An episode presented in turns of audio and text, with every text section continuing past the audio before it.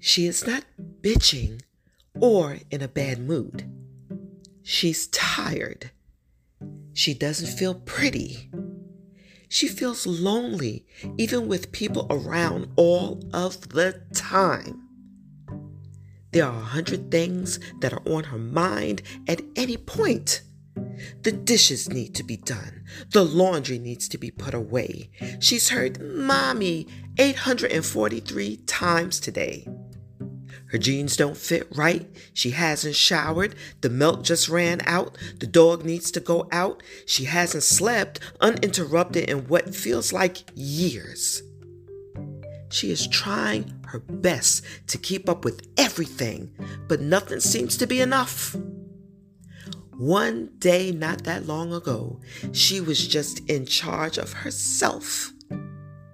And now she's in charge of other human beings every second of the day. Every diaper change, every meal and snack, every dish, every article of clothing, every single need that has to be met. She's not nagging or cranky or giving you an attitude. She is emotionally drained. She is overwhelmed with the day to day work of keeping others alive and happy. She is tired of the nonstop cleaning, laundry, and dishes that once completed are piled up again shortly after. She is giving it her all and just doesn't always have the energy to throw a smile on her face. But she's trying. I see you, Mama. You are not alone. Give yourself a break. Give yourself some grace.